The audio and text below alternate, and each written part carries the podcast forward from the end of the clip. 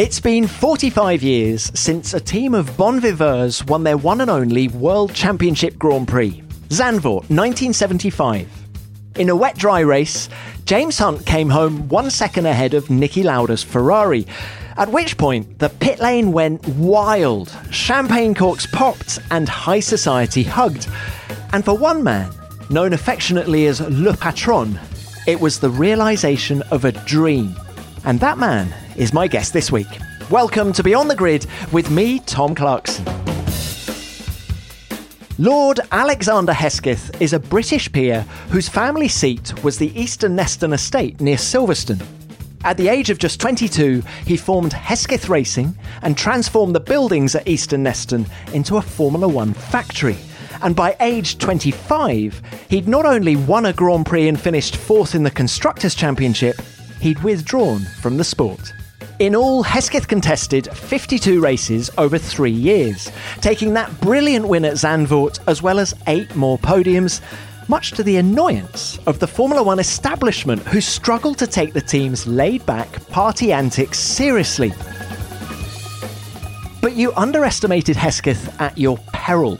They were plucky racers and attracted bona fide talent, including inspirational designer Harvey Postlethwaite and, of course, James Hunt.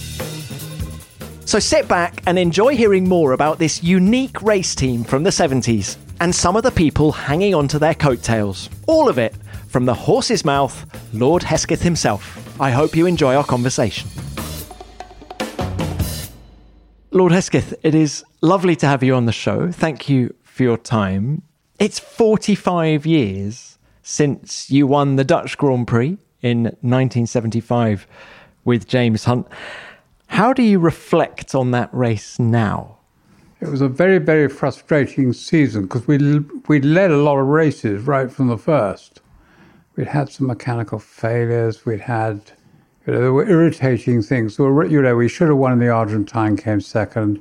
Um, the race we should have won, which is why we won Holland, was Monaco, which uh, is a it was always a crap track, and we never did well there because our cars or my cars were um, tended to be because of Harvey. They were they were fast track cars, partly because that March itself, the original March that we bought, was a narrow track car, and Harvey came from March. So you know, it's like it's it's it's like you know, a guy makes a particularly great wine or a artist. It, you know, there's a Harvey theme and speed was the theme, and speed is not something that one associates in Monaco. I mean, even in the old days, before they wrecked it and put in, you know, got rid of the gasworks. For people who can't remember, why why should you have won Monaco '75? I'll tell you exactly why. Because we brought the car in early. James had this theory, which was, and it proved to be entirely correct, was that the track, if you if you were good enough, in other words, at holding your line, the track was much drier, very quick as long as you didn't go off the dry line. Now, most people assume that that was rather a hard thing to do. And what happened at Monaco was it did rain, and we brought him in very, very early. We brought him in way before anybody else to change his wheels. And uh, we screwed up the pit stop. I think we took 38 seconds to do the wheels. So that the, the race then became entirely academic but the interesting thing is that the next race that happened was Zandvoort, and this time we got it right, and we did the change in what was then a very quick time of around sort of 14 seconds, because we are talking about a prehistoric world. uh, I think the total number of people on the team was 14, and um, the rest is history, as they say.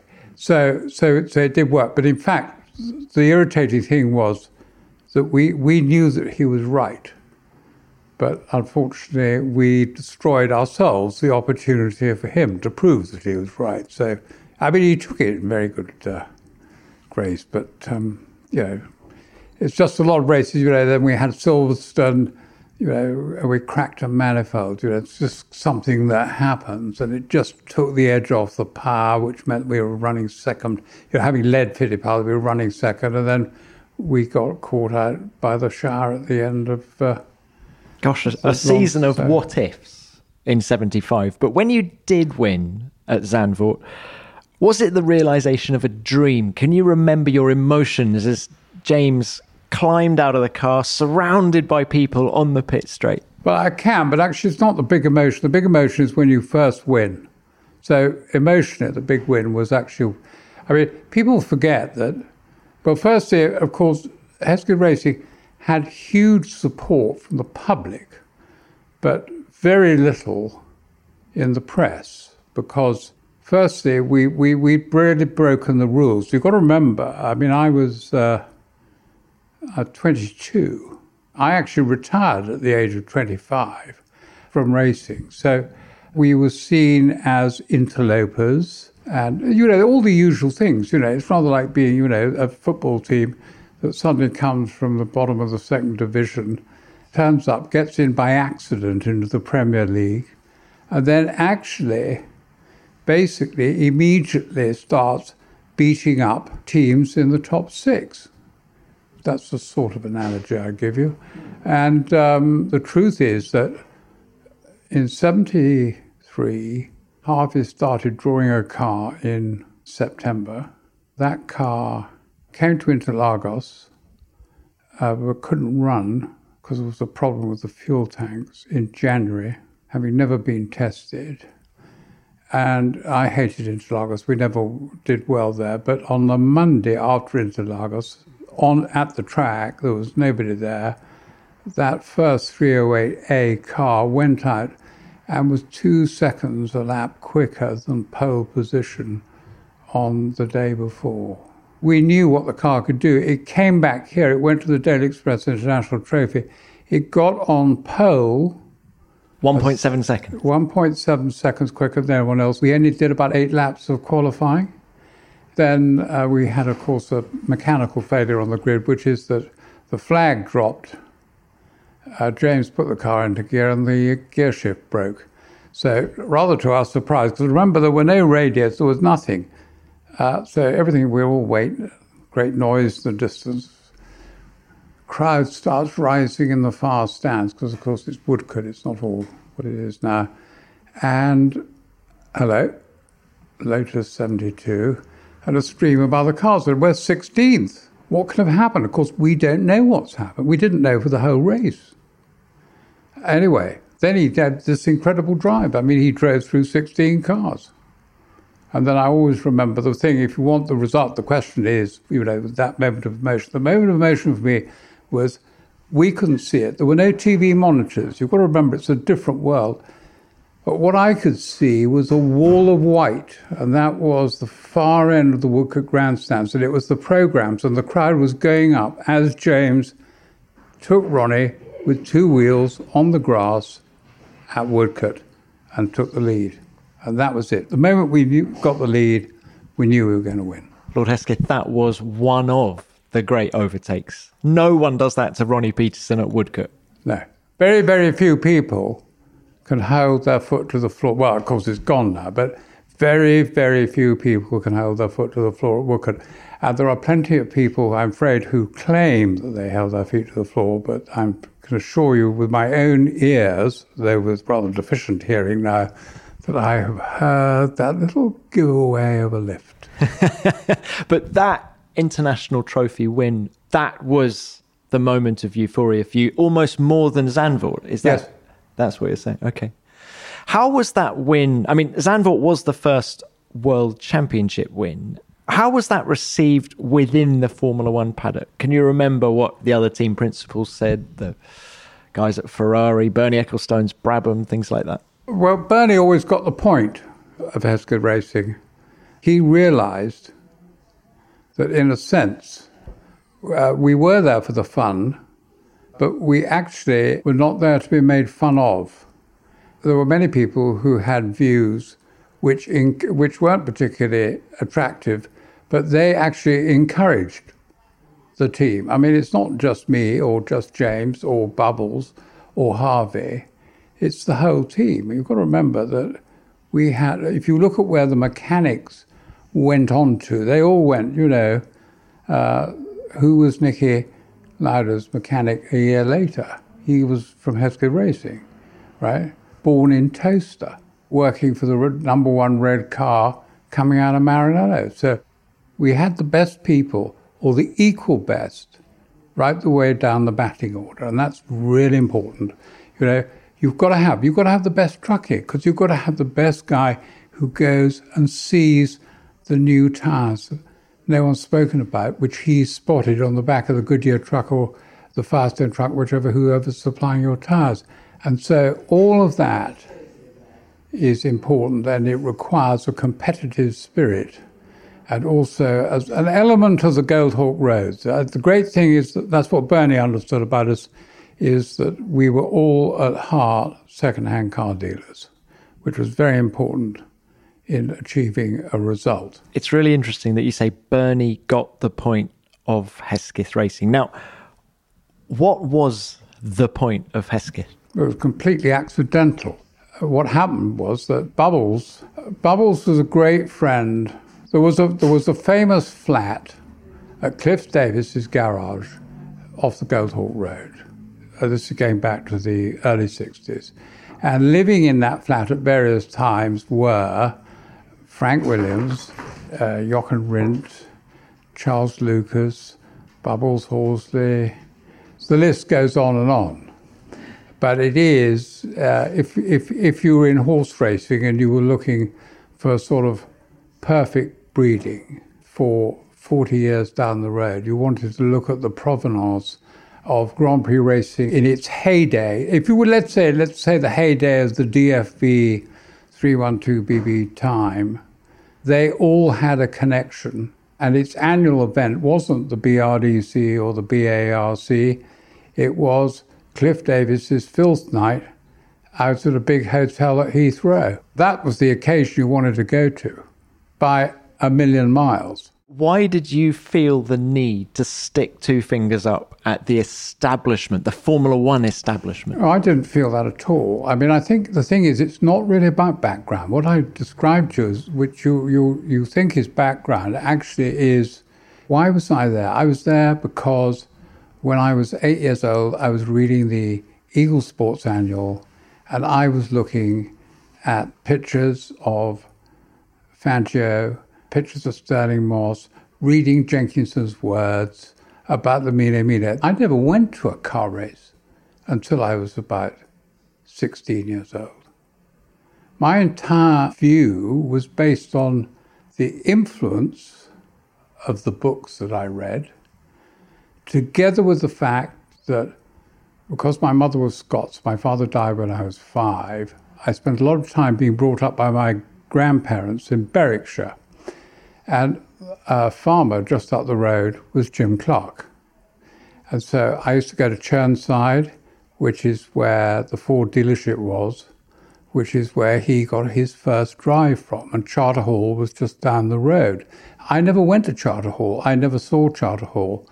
But because he was the best and greatest Scotsman at that time that anyone had ever heard of, I remember learning to hate Graham Hill watching a black and white television just around Christmas time in 1962 63 when Hill in a BRM beat Jim Clark in South Africa. I had, no, I had no idea who Graham Hill was, but I knew that I hated him because of that. This was the, this was black and white telly lost in the mists and snow of the border. So all of that is what you have to understand is what's painting a, a really completely sort of uh, weird picture of what I think Formula One is. And then I get a car, I'm 17, I get my license, I get a Ford Cortina 1600E in Dragoon Red, which I immediately put extra lights on the front. And the milkman in Towcester was a, was a guy called Bob Freeborough and he was a semi works driver in a Mini Cooper S. And I went and drove my car to be his support car on the Monte Carlo Rally in, I suppose, January 68. So that's the first time I really got sort of within touching distance. And it does show you how the world has changed because the one thing I do remember is that we all went to a grand gala event after the Monte Carlo rally, where the prizes were all presented by someone who I thought was about 110. I think he probably was about 80, which was Tommy Wisdom, not the comedian, the driver. And it's out of that that I get to someone calling me up because I got a house next door. My mother had a house next door to Silverstone and saying, Can we all come and stay? And then suddenly finding that Jochen Rindt, Piers Courage, Charles Lucas, all these guys turned up. And that's the first time I ever really went to Silverstone. I'd been to a bike race when I was about seven, but I hardly knew what it was or where the connection was. What an amazing story. All these champions turning up at your door. Did you ever want to be a driver yourself? No. I did one race. In a House of Lords versus the House of Commons at Brands Hatch, my least favourite track in the world, and I got black flagged in a Ford Escort. And that made it quite clear to me that not only did I have no ability, it was something that I would never, ever consider again. okay. Well, let's wind the clock back or, or, or forward in terms of what you've been saying to 1972. Why do you decide that you want your own racing team? Where did that come from? And just talk us through those early days. Uh, well, very simple. I was, I was walking down uh, Bubbles rented a room. I'm not sure if he actually ever paid any rent, but he had, took the top room in Piers and Sally Courage's house in Sutherland Avenue in Pimlico. And we were walking down the street, and he had he used to do a bit of dealing in cars then, and he was sort of rather not very hard trying to sell me a, a, a sort of fifteen thousand mile, two point two liter nine eleven or two liter nine eleven, I think. And then he said, um, I'm really keen just to give F3 a go again. And I don't think I asked what it cost. I didn't think it cost that much. And he said, Oh, I've got a very cheap car I'm having made. So we went, to, it was being built by a guy called Geoff Rumble, and it was down at the end of um, Dunsfold, the end of the runway. It was being built in the barn, and it was called the Dastle Mark 9. And um, I didn't know much about cars. But I was very impressed. It had inboard front brakes, which was rather very unusual in an F3 car in those days. The only one there was a very pretty, I think it may be called the Lotus 69. There was a little Lotus F3 car which had inboard front discs. Beautifully fared, I always remember. They were very, very they were rather sexy. But anyway. And you just thought, I'll support my friend? Yeah. Was it as simple as that? Let's go F3 racing together. Yeah, yeah, yeah, yeah. It wasn't. I mean, um, I, the, my only real interest was the paintwork. I wanted it to look smart. Was it white? Was that no, where it was, the it was, it was dark metallic blue with yellow pinstriping. so you go racing with Bubbles. Did it become immediately apparent that he wasn't a future world champion, but you'd got the bug at this point and wanted to pursue it? Well, I was under possibly the mistaken impression that he could have already been world champion if he hadn't packed it in a few years before. But he, no, he got out of the car after we went to Thruxton. I can remember it like it was yesterday. It was cold and windy, spring day, and uh, he said, "Oh dear, it's all got a lot quicker." And there was what he called um, Rikky von Opel was there in a, in an Ensign, and he was winning everything that year. And he had a transporter which looked like an F1 transporter. I mean, now, of course, it looks like a sort of removal van, but in those days, a sort of full 16 ton long wheelbase truck with a coach built body on it was the bee's knees. And I mean, Lotus had a Marshall coachwork truck, which they all nearly died of heating because it didn't have air conditioning and it was all beautifully streamlined, but of course it got no ventilation. So we went to Monaco and Bubbles said, Well, I don't think I'm going to qualify because we had to qualify. In those days, you never had to qualify for anything. But Monaco, everyone wanted to go to Monaco in F3. So you had to qualify. So we got hold of a charming guy called Steve Thompson. And he did the only thing I wanted to do was to qualify. If we got on the grid, I was going to be thrilled because it'd be embarrassing to go down there and not get on the grid. Not that I knew anyone in racing, but I do know it's just the principle of the thing. You've got to have an objective. So the objective was to get on the grid. And he got, you know, we were on the grid and we finished middle of the field. So I was absolutely thrilled. And then the next race was at a proper track called Chimay. It's in Belgium. Chimay was organized. Clerk of the course, proprietor, chef to keep everything was the Baron Chimay, who drove around. He was about, I suppose, I thought he was about 80, but I think probably about young 51. And um, he drove around with an E-type Jaguar with the windscreen removed. And the track's very simple. It's got three straights and three corners, uh, one a hairpin and two sort of nearly a hairpin. Uh, no barriers, an assortment of straw bales, proper road racing. And um, we got there, and Bubbles said, I've given up being the driver. I'm now the team manager, and uh, I've hired a driver. So I was introduced him, and there was no buildings at all at the track. There was the sort of First World War medical tent, camouflage. Well, it wasn't even camouflage, it was just khaki. I don't think they had much camouflage in the First World War. And uh, there was James Hunt. And so Bubbles hired James Hunt without you knowing. Yeah, absolutely.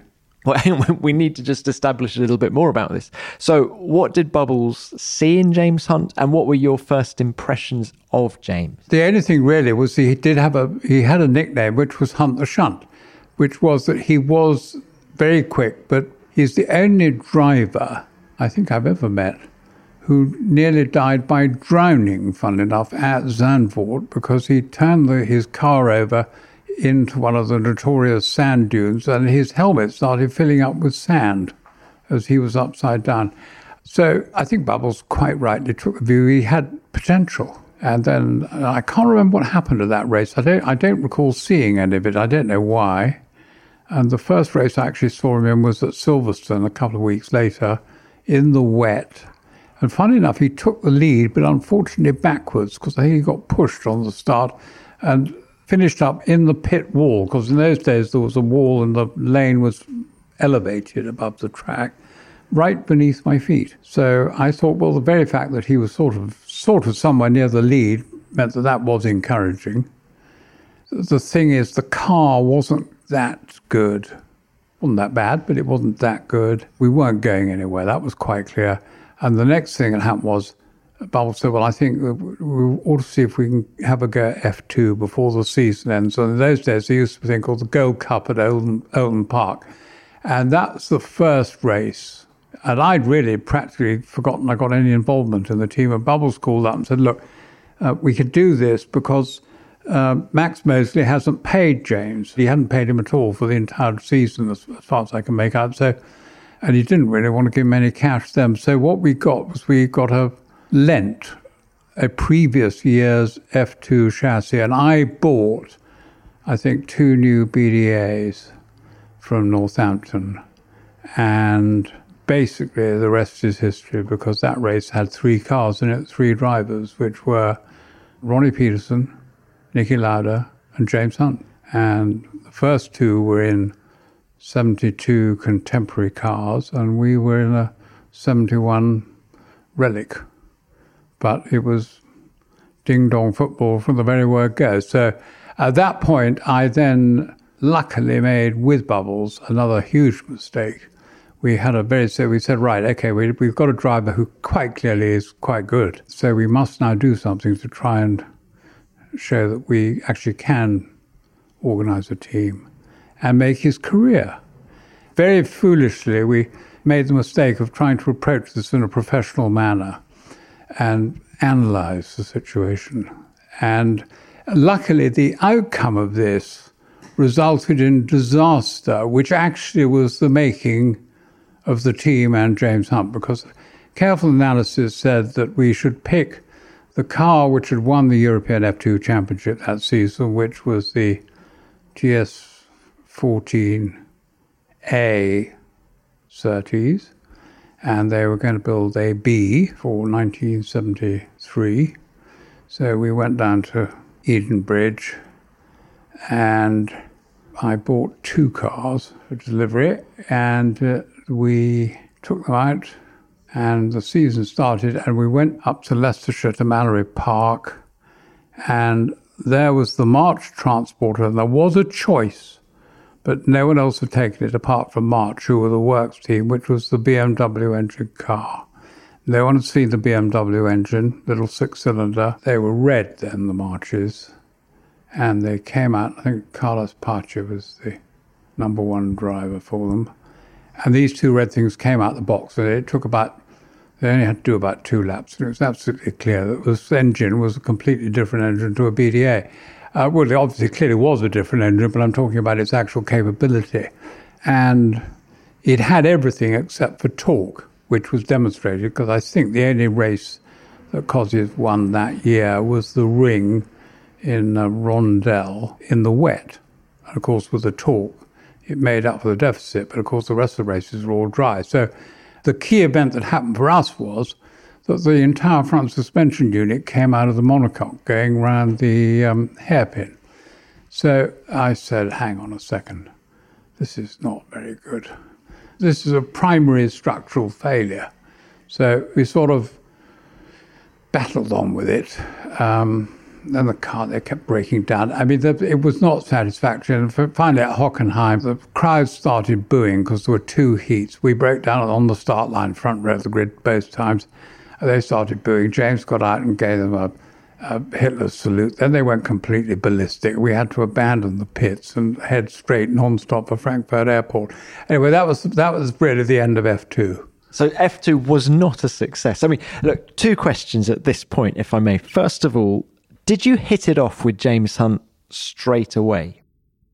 How would you describe your relationship with him in these early days? Uh, well, it didn't matter what my relationship with him was really. What mattered was the relationship he had with Bubbles. The key to understand the, the success of the team depended on whoever had the talent basically made the decision in their department. So the team was run by Bubbles. So if Bubbles thought this was the best way to do the team, then his rule ruled. Uh, if James wanted the car adjusted in a certain way, that was essentially a debate between him and later on when Harvey joined the team. It was very expensive F2, that was the other thing. I mean, I remember having to go and buy another engine, take it down to Pau. A BDA was 8,000 quid. Well, you multiply that by 20 now. So it was an expensive 160 grand. And I thought, what am I getting for 160 grand? I mean, you know, you've got the only paper that even mentions the races taking place in a line about this big is the Daily Express, which by in those days, the Express was the number one sports paper in this country by a mile. I mean, you know, everyone else was trailing, and um, no one else was going to carry it. So, in a funny way, to change to F1, I, I rented a chassis from a new, a brand new one, but it was still rented. A chassis from March. I bought two DFVs or three DFVs, and they were, I think maybe the F2 engine was 6K. I think a DFV then was about just under 9,000 quid, a new one. For not much more cash, you could go Formula One racing. Well, you uh, well no, of course there's a bit more than that because first you needed three engines. You then you also needed about you know you, need, you didn't have eight eight wheels. You had 32 wheels. And then you said, okay, what kind of wheels we're going to have? And then we're going to have magnesium, blah, blah, blah and then you need a lot of gearboxes. And then you have things that did cost money in just consumables. I mean, the Prince of Darkness, Acker Lucas Electrics, they had the sort of primitive, I suppose in today's terms, the spark boxes on the fuel injection system were sort of, I think, sort of a combination of rubber bands, clockwork, digital, and um, analog, a bit of each. I don't know what was in them, but what I do know is they cost a thousand quid every time they went wrong, and there was always a pile of them at the end of a race meeting. In a sense, um, there was quite a lot on the cars that was pretty leading edge in the sense that you couldn't go and buy it, you couldn't get it off an aircraft company. You, I mean, Lucas were an air, aerospace supplier, but in terms of this piece of kit, the only people using it were F1. And maybe, I assume, it was used on fuel control on military engines or, or civil aviation engines, but there was an element of unreliability which is less prevalent today. So, who ultimately made the call to do Formula One? Was it Bubbles? Was it you? Or was it James? Well, I think, fun enough, me, but that was only because I was bored with where we were going in F2. So I wouldn't say it had a great deal of sort of uh, creative, modern managerial thinking. No. I mean, were we going to spend the rest of the season scurfing about in the 30s? No, was the answer. So either we packed up and went home, which lay, left a very talented, we thought, nobody else did at that moment, uh, driver. So we thought we'd push on with the driver. So it's to support James? Yeah. Also, it was Bubbles' job. He had to give up being a second-hand car dealer. There were people, you know, there was, you know, there was um, Bob Sparshott up in Luton putting it all together. You know, there were people who had committed time, and that was going to be their project for the. I mean, I wasn't expecting anyone to. They weren't getting a job for life, but they were expecting to do the season. You can't just leave people in the lurch. Now, you say your relationship with James didn't matter at this point. It was much more important how he got on with Bubbles. But Yeah. still, what did you make of James Hunt, the early version of him in 72? He was very straightforward. So you didn't have to sort of make anything of him. Instinctively, I liked him. He was quite busy because he was, he, you see, he, there was very little money in racing in terms of now. F1 drivers, proper drivers, I mean, proper guys who could qualify in a decent place on the grid, were getting less money than a modern day test driver were getting. I mean, that's why he had to go and win the Avon Tour of Britain. I mean, the, the cash he took out of that, and that's the following year, um, was very important. I think it was probably more. He made more out of that one race than I was paying him.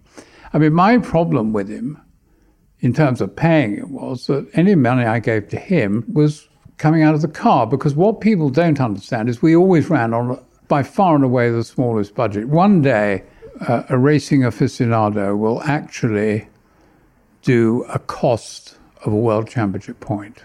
They will work it out. There will be some academic who will probably be given a large amount of money to do it too. And um, you can't do it across history because that's quite impossible, but you certainly can get an equivalence as long as you remove Ferrari from the calculation. But if you take DFV teams, you certainly could do that exercise circa 19, well, when the DFV comes in. So you can start with the Lotus 69 and go through to 80. There's a good decade you can work on, and I would suggest that in that decade, World Championship point per thousand pounds, that cup will be won by a clear margin by Hesketh Racing. Well, you claimed at the time that you were the biggest little team in the world. Yeah, well, I think in terms of cash, that's absolutely true, great and I've been proved entirely correct. But on the cash front, you could have brought some money in, but you chose not to have sponsorship. Why was that? Well, that's also slightly a sort of modern reading of history.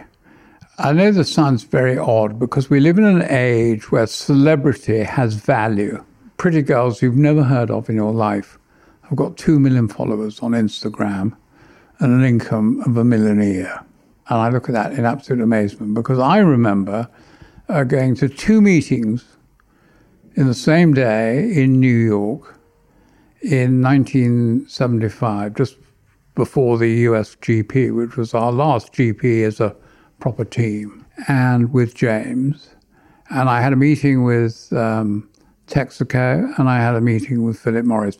And the problem at both meetings was exactly the same. And this is representative of meetings which I'd had over the previous 18 months because we'd engaged with Philip Morris 18 months before that. And they both said the same thing. They said, and because the coverage we got was actually huge because we got coverage where other teams didn't. We got things like we got the front of Paris Match, we got uh, Sports Illustrated. Sports Illustrated in those days did not touch F1. It was considered funny cars or, you know, very much sort of East Coast rich kids, you know, West Coast rich hippies, but nothing happened between the Nevada state line and the Connecticut state line as far as Sports Illustrated was concerned, which was all NASCAR USAC. That was you know, grown up racing. And they did a huge piece on Hesketh Racing. And the, the, the problem was that we got a lot of coverage which was in non racing press, which today everyone would be going, wow, this is fantastic. Oh my God. Dude. Then they were saying, do you know what? Alexander, we've got a real problem because we love the team. It's terrific. It's absolutely superb.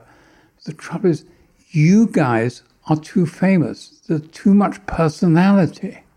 Because they were surrounded by all these madmen lookalikes who were all talking about product, product, product. They didn't want, in those days, people, which in fact is, is sort of weird because they were. Remember, you know, people like Ronald Reagan's first time, they, they were more famous for advertising cigarettes. When he was a film star, he was better known because he was the lead figure on the biggest selling brand in America. But I don't know. It was it was um, it's a different world, and that's all there is. So you did try and find sponsorship, just yeah, yeah. never got the deal that you wanted. Yeah, I mean there was no point. Uh, we did. Uh, sorry, we did. yes, we did. We did get an offer. Actually, I've forgotten this. Uh, Parmalat, now long since gone, and most of the board serving lengthy sentences in the Sao Paulo prison in Milan. Um, but of course, that, that ended in tears because um, we went to the lunch, which was, I can't remember, some fashionable Italian restaurant on the King's Road.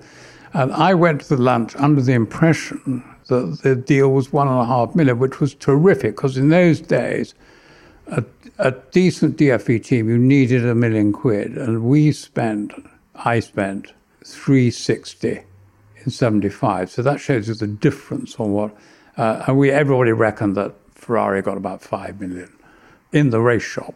Anyway, one and a half million, we could have looked at that as being very, that could have allowed us to actually up our game in terms of R&D expenditure because we didn't need to spend any more on the track because we got, we were as good. We, we you know, we changed tires, we all the rest of it. Anyway, I went to the lunch, but the problem with the lunch was that actually it wasn't one and a half million. 750,000 had to go back to Parmalat it was a money laundering scheme. So I thought, well, you know, 750,000 is not actually going to take us because one of the problems it's going to have, the minute we get a full sponsor, what's going to happen is there's going to be a great bunch of hangers on. But do you think that first deal might have opened the sluice gates and, and attracted other sponsors to come on no, board? No, because it wasn't worth doing at 750,000 because we were, you can't tell because you never know what people's circumstances. But for instance, if you take a, in some ways, very similar team in terms of what it had in, to use that terrible word, resources, which I don't believe in as well because it usually means taxpayers' money. But I would say that, that what we were trying to do needed whatever budget Ken Tyrrell had. And we reckoned that Ken's budget was about a million. So to have a sponsor and a sponsor who's going to be, you know, hands on, and you've got to remember what will they do with the driver? Because one of the problems is, I think Hesketh Racing succeeded because I did not. I mean, you have to go and ask Bubbles, but I personally do not think I ever interfered very much in the key decision making process. The history of motor racing is riddled with self appointed chieftains suddenly becoming self declared experts, and with usually disastrous to at best mediocre results. What would have happened to James? Would a hot shoe 20 year old Italian have suddenly been produced, put in the car? At which point he would have immediately been encouraged because someone else would have appeared in the pit lane who was his manager, who would be saying, You're not getting, you know, James has got a better DFV than you have. He's getting, he's got 20 more horsepower coming out of that. They're putting all the effort into his car, not your car. And then the grief that causes and all the rest of it. And, and, and that then leads to friction. And, and then if you haven't got enough money, you've got to have stability to make up for the shortage of cash, which is what we had. So you were carrying the team. What did your family make of you spending sums like that on a on a racing team? Did they see it as a frivolous activity? No, they didn't see it as a frivolous activity. My two brothers were younger. They were wholly supportive, and my mother was wholly supportive. Uh, you've got to remember the cars, everything was being built in the stable block, and uh, a lot of the mechanics were living in cottages on the estate. I mean, everything happened. You know, you came, people who come to stay at the house, they come down for breakfast, and they find three or four mechanics having breakfast there. So, you know, around a mahogany table. So it was part, you know, it was it was unique, is what it was. Well, I don't know about you. Yeah, I suppose. Well, it, well, I'll tell you what, it was a great deal cheaper to do it that way than go and buy a new factory unit. And nothing was happening in the stables. Can you describe the setup then at Easton Neston? So you say the stables. Now, what do you mean well, by it the a, It was a traditional big old quadrangle of stables. So, I mean, it how must, big are we talking? I mean, it was it was plenty big enough to maintain a two-car F1 team and squeeze in and not squeeze, fit in two dynamometers not one but two. So it had two test houses built into it as well to put the DFVs on to do our own rebuilds. And then when the doc was there yeah. designing the 308, where would he have been doing that? Was that all in, in the in state? there too. It was in there too. Yeah. Just well, it was very big. It went all the way round. Okay. You see, so there was an archway. So on the right of the archway, there were about, I suppose, about six stables it was big in the sense the stables were inside a bigger room, i.e., they were not like stables you'd see at a racetrack. It's a big space. It's like, if you look at this room, it's like the stables come under half the height of the wall. So you could take the stables out and be left with a bigger room. That's exactly what you finished okay. up with. So, sort of eight sets of stables in this block. So the biggest one was basically the race shop, assemb- final assembly, okay? And then on the right, you had the stores.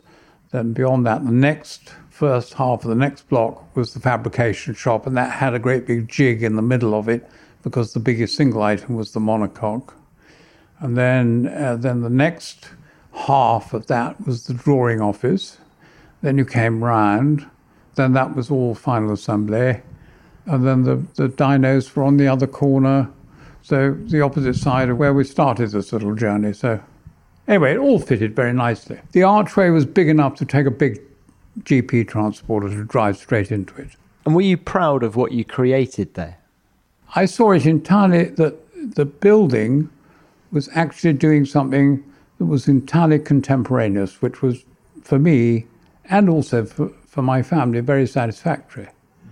It made the whole purpose of the building and the, and the institution, if you want to call it that, actually look completely relevant, which was nice something I touched on earlier, and I'm not sure you gave me quite the answer, was your desire to stick two fingers up at the establishment.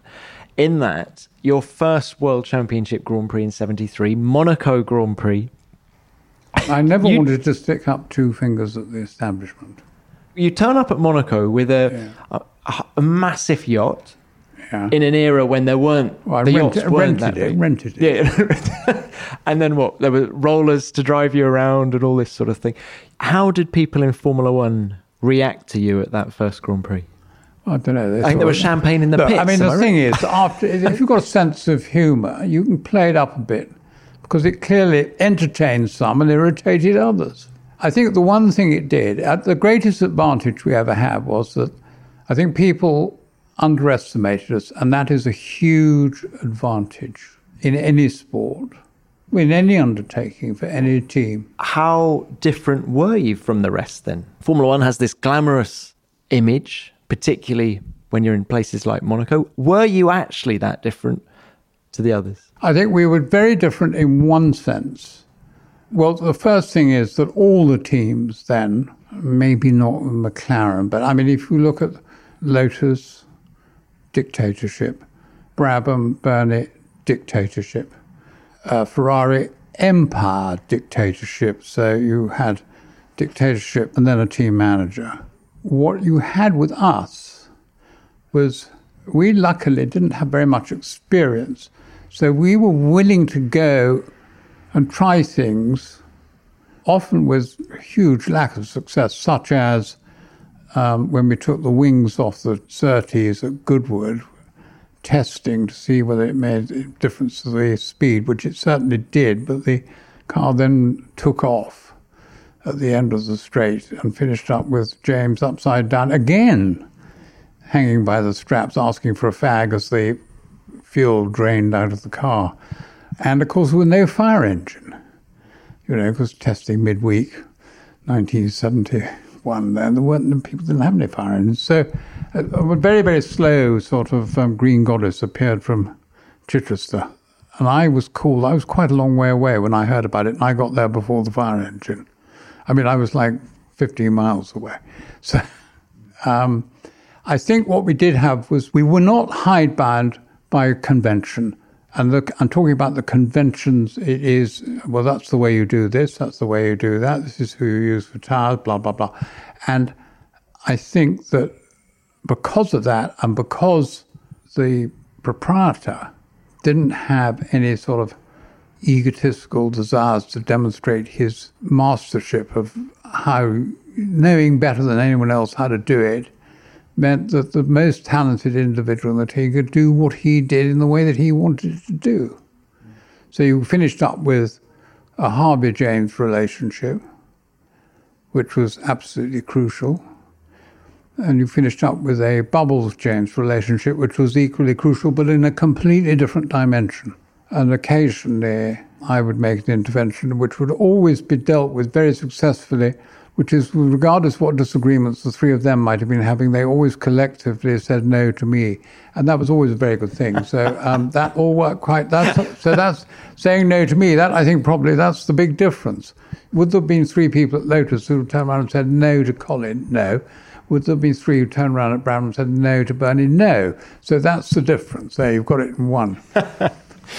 Now, look, about this fun loving attitude, how, how, difficult was it to be the sort of party team in what was such a dangerous era in Formula One? Well, it's exactly the same as getting pissed in the, in the mess at an RAF fighter station in 1940. I mean, you. First, you don't think about danger because if there is danger, it doesn't happen to you. That's that's human nature. The second thing is that if you're doing something which is dangerous, which you you convince yourself, A, it's not, and you certainly make sure that everyone else doesn't believe that you think it's dangerous. And that in turn leads to the fact that you take a pretty laissez faire attitude to uh, living. And the fact is, prior to there being so many sort of public relations, marketing, blah, blah, blah, figures loitering about, and there was not a computer controlled pit pass system I mean, when I first went, I mean, the key was was the, the first person you tipped when you got to Monaco was the concierge at the Hotel de Paris because he certainly would be able to extract from some fairly corrupt figure in the AOC or the Automobile Club de Monaco, whatever it's called, the requisite paperwork to hand out to young ladies. So, um, go on then. How, how mad were the parties? They weren't that mad. I mean, the key to a good party is it's got to have a mixture of everything. You want some drivers, and you want some witty people, you want some pretty girls, uh, you want you want all sorts of different things, and you want people who are all competing with each other. Now, if you go to Monaco, you've got a lot of quite fa- famous people, but then suddenly they're coming in to a room where there are people who for the next 72 hours are actually considerably more famous than they are. And that usually, I mean, occasionally, if they're not very, they haven't got a sense of humor, they sort of shuffle off. And, but most people actually respond to that. So you get it, it, it, it all works a charm. Now, do you have any regrets about the way you went about Formula One? Because you've, you've already touched on the fact that maybe you attract the wrong type of media attention and that might have scuppered a few deals sponsorship deals. If you did it again now, would you do it differently? No, because the reason it worked was because it wasn't planned. It wasn't even an idea. It was a series of events, a bit like a, I suppose, a chain reaction. And it fed off itself, and it fed off itself in a net, technically beneficial way, and demonstrated itself by being highly competitive. Would I have done it different? No, I wouldn't, because I think that you've got to remove all the people who basically prejudge that period of racing, particularly Hesketh racing. There's a new generation coming up, and it's very interesting how Hesketh racing has survived. the number of people who uh, are trying to make programs about it, uh, trying to make films about it, trying to make documentaries now with Amazon, Netflix coming. You know, I mean, I thought this would all be dead now, and I could just. I mean, the very fact you're here today. I mean, it's it's sort of, in a sense, slightly embarrassing. The but I, it says something about what the team achieved. I mean, I had an amazing clip sent to me the other day of someone who'd gone up with entirely due to new technology, who had completely cleaned up the footage of Scheckter's wing nearly taking off James's head in the big crash. Silverstone 73. Silverstone yeah. British Grand Prix in 73. I mean, it, it, the interesting thing is, I think he would have won the race if that crash hadn't happened because it knocked off the airbox. And the airbox was worth 400 RPM because that was the first piece of the car that Harvey had completely changed, which is the March airbox, was that rather squat oval thing. And we had this great big vertical airbox. And everyone, you know, the journalists were all looking at it saying, what is that?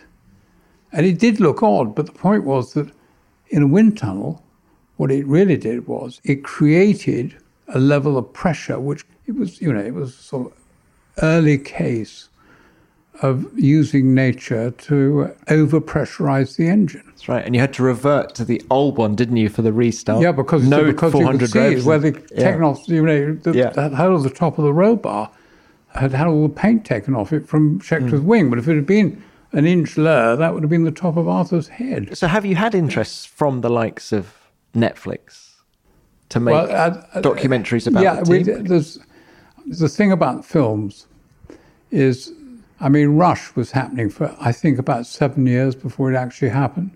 I mean, originally it started off as being a film about Hesketh racing, believe it or not. It finished up being what it was because they ran short of money getting the thing financed. And it, the biggest additional piece of money came from Austrian TV, which is why the story got completely changed. So you, it, it, everything, even you know, people think that, oh, well, they're going to make a film about it. Actually, Hesketh racing became an irrelevance in Rush. That had nothing to do with the story. It was all to do with the money. That which meant the story then had to be rewritten, but which what, I understand. I didn't have a problem mm. with it. I'm just saying. So when you say yes, there are there are a lot of people who have what they call in development, but I have now reached an age of cynicism whereby it may well be happening long after my funeral. Well, back to Rush then. What about James? Do you think? But I thought James and was Niki, Chris Hemsworth a good James Hunt? Did he? yeah, I thought he was. I, you couldn't do better. I think it's very difficult. You'd have to ask. Look, I'm not. I'm not an actor.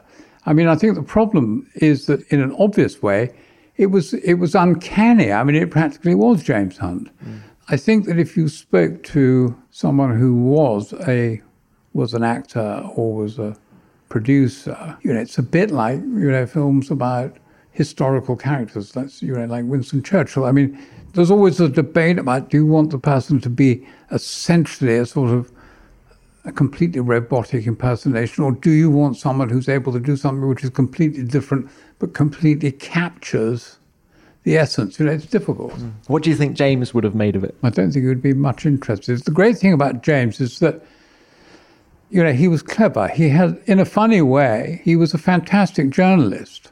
I mean, he could write. He actually could write. I think, you know, James's interests, they may have been on occasion mercurial, but they, he had an interest. I don't think, funnily enough, he would have been interested in the film. I mean, I think he's a bit like me. I think you do something, you create it, it's done what it's set out to do, um, I mean, you won't see any pictures of any cars around here, you know, because otherwise people come and say, well, you know, oh, well, better talk to him about cars. That's a long time ago. You said at the start, 45 years ago. Mm. How did your relationship with James evolve then over the three years of the Formula One team? Would you say you were friends by the end? James was a friend. The relationship, so we got better and better friends as time went on. And then you have at the start of 1975, looking at how competitive the car was, to understand where anyone thought the team was going, you've really got to look at where it was on the grid. And the fact was that, you know, we were all, you know, looking for Harikari swords if we were on the third, fourth, certainly on the fourth row of the grid. I mean, so I mean, I know you look at teams now, never know they've got no idea what the first three rows of the grid look like. You know, they require Valium to go there and feel they're all right. I mean, it's like and points and podium finishes and all of that. And the reality is that I think at the beginning of '75, we were all pretty confident we would get a deal. Now, I always assumed that at the end of 75, if we got a deal, that that deal would go on and Hesketh Racing would evolve and that my interest would only be financial after that. Because for Bubbles to make it work, whoever was paying the bills, you can't start having a committee of ownership. So that would have been it. And with the benefit of hindsight, that would have been great because if that had happened, we got a sponsor, you go on, Formula One Constructors Association evolves into everything else that came, blah, blah, blah. And I'd have got, same as what Tyrrell got, the rest of them, 30 million quid. And that would have been terrific. But we didn't get there. And we didn't get there because we were seen as problematical in the way that I described to you. And for reasons that I understand, because the world's changed. It's very easy now. People say, oh, well, you know, they just said they were a bunch of playboys. I mean, the fact is now, if you say it's a bunch of playboys, they're all looking to find bunches of playboys that look authentic. And we were more authentic than anything that's been created since. Looking more at the specifics of the team, would you have done it without James Hunt? If Bubbles hadn't hired him at Chimay in Belgium, would you have even made the step into Formula 2, let alone Formula 1? No. And did James feel indebted to you for that? I think if he felt indebted, he wouldn't have been as good as he was. You've got to remember, the most unusual world champions are the guys who win a world championship in not the most competitive car. I mean, the most uninteresting world champions are the guys who've got the best car, because that's the easiest way to win the world championship. And if you look at the record back, we go back in okay, modern GP history, go back to 1949 there is a very, very consistent level. Usually, only the Grim Reaper stands between the fact and the result. James, never in his career, was in the most competitive car. That's what makes him a great driver. Do you think he was underestimated? Uh, yes, I do. I think he was underestimated because uh, he couldn't get any sponsorship. He could be quite difficult. What was a difficult James Hunt like? When would you cross to be exceptional? Look, I know everyone will always produce the ultimate test pilot who is so cool. You know, but actually, I, in my experience, most people who I have worked with closely who are exceptional can be quirky. They have to be. That's what makes them special. No question about it. And James was that? Yeah. He had an extraordinary talent. So, what did you make of him vomiting before the start of a race and things like that. I understand it completely. People don't realize it's like, you know, people, I think, may think that Mrs. Thatcher just walked up to the dispatch box, cool as a cucumber, get it out like a sort of saber and whip, slish, slash, slash. It's not like that. She was very, very nervous.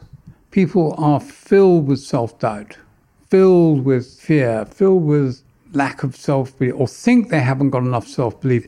They're human. Because they're human, they've got frailty.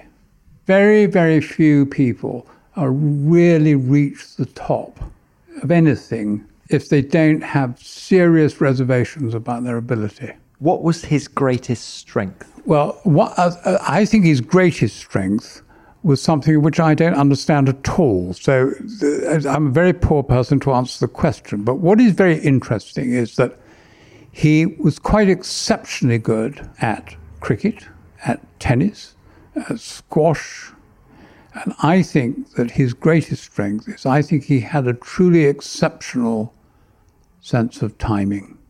And that is, uh, you know, you got it or you haven't got it.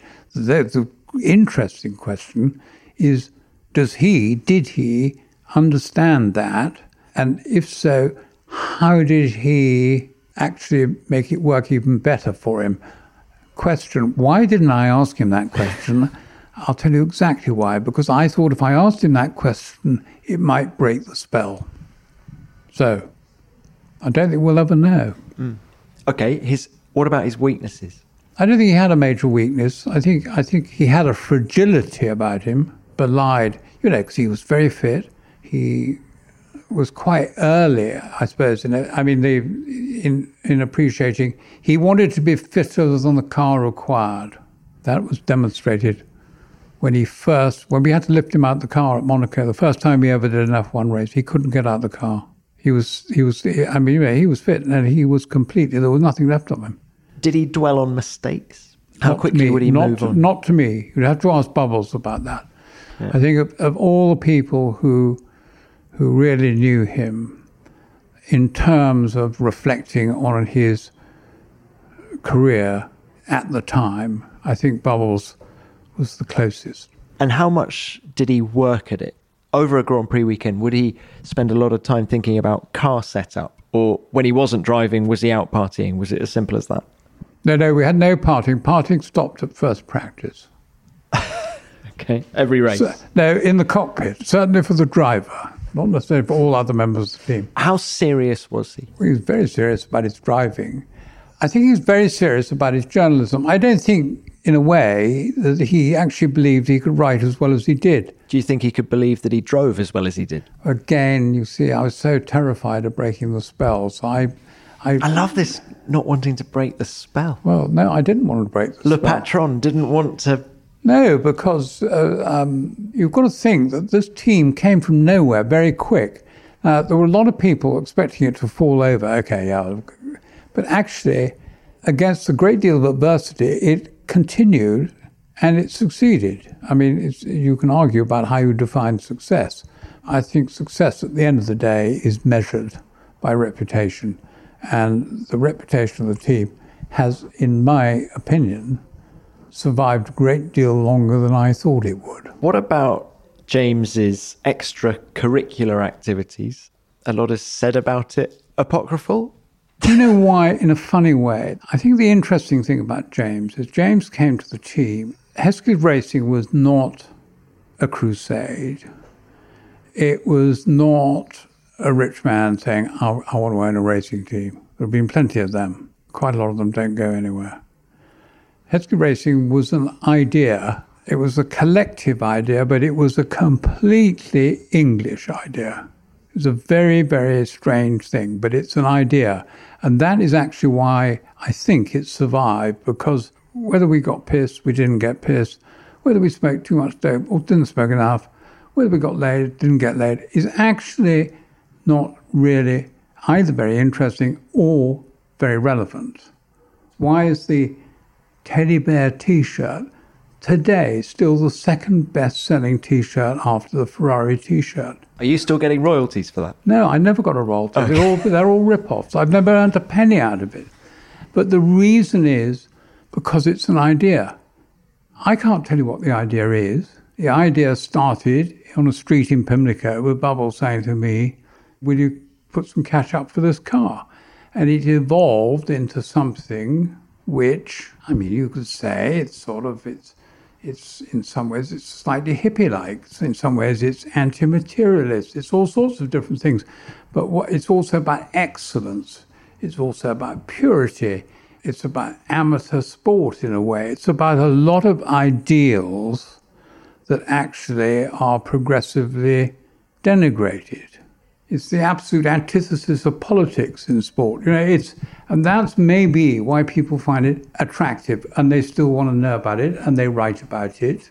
The thing about Hesketh Racing is it was basically about idealism and ambition within some kind of ill-defined idealism, but nonetheless, it was about a free spirit. And it's not about control. And the people who want to only talk about how good were the parties, who got laid actually don't want that to carry on because it's actually quite an inconvenient narrative in the contemporary world of sports, which is also trying to, in my opinion, rather bogusly, try and make itself more relevant than it is. Sport is relevant, but it is not a fundamental of humanity. You've got to remember that, that both Texaco and Brut, two wholly unrelated products, both had two pictures. Well, they had as daddy, they had um, Henry Cooper, but the two likely lads were Barry Sheene and James Hunt. What I will say is this I think that Barry Sheene, who I knew very, very well, and James, who I knew very, very well, I think they had more fun than any of the household names, be it in the Premier League or on the racetrack today. I'm absolutely sure of that. I, am absolutely, I'm totally, and I, I know for a fact. well, it's been fantastic to talk through the Hesketh racing story. When you reflect on it now, are you a little bit sad that you pulled the plug when you did? No. Do you wish the name was still out there no. on the Grand Prix no. tracks? Of- no, I don't. It's like movie stars. Keep them in their prime. There's nothing worse than looking back and saying, well, this is a great team. Sorry, this was a great team, you know, because it's, it's, it's sad. You know, there he is. Well, he's been there we are. And poor old Lord Hesketh, he's been on the back of the grid the last five summers. There we are. He's got to go. It's all going now. There we are. James needed to be world champion. Now, I didn't have the cash to do it for him. What did James say to you at the end of 76 after he got back from Japan, having won the world championship? Can you remember your first conversation with him? Yeah, I spoke to him just after he, I mean, we got hooked up just after he won it. You know, if someone's a good friend, you don't have to. And I would have been shocked if he said, I want to thank you. I want to thank you for what you've done. He knew what I'd done. I knew what I'd done. We didn't need to say anything. I saw him when he when he got back to London, and he was just so happy, and he was very happy to see me. And that told me all I needed to know. My time had been, and this was his big moment in the sun, and it had to be. The tragedy is that he didn't really, you know, he, the, the following year, the car wasn't much good. And the only thing which he did do was he got out of the car when it scared him. And I think that shows a level of intelligence which um, was, particularly at that time, was admirable. It's funny, his first race, Monaco, his last race, Monaco, 79. Well, there you go. Lord Hesketh, thank you very much for your time. It's been a wonderful chat. Great. Tom, thank you.